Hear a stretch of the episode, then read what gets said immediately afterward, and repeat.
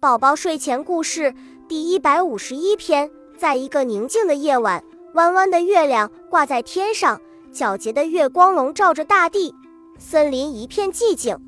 小鹿跟妈妈去散步，走着走着，小鹿和妈妈走散了，它急得哇哇大哭起来。正巧前面来了一只小乌龟，看到小鹿正在哭泣，便慢慢的走过来问：“请问你为什么在这儿哭呀？”小鹿红着眼睛说：“我和妈妈一起散步走散了，我找不到妈妈了。”说着，大颗大颗的眼泪又顺着小鹿的面颊上淌下来。小乌龟说：“别哭，别哭，我家就在这森林的深处一棵小橡树旁，可能你的妈妈就在那附近，我带你去看看吧。”于是，他让小鹿俯下身，自己不急不慌地爬到小鹿的背上。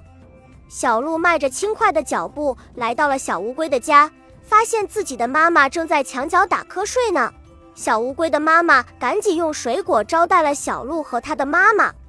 夜深了，小鹿和妈妈手牵着手回家了。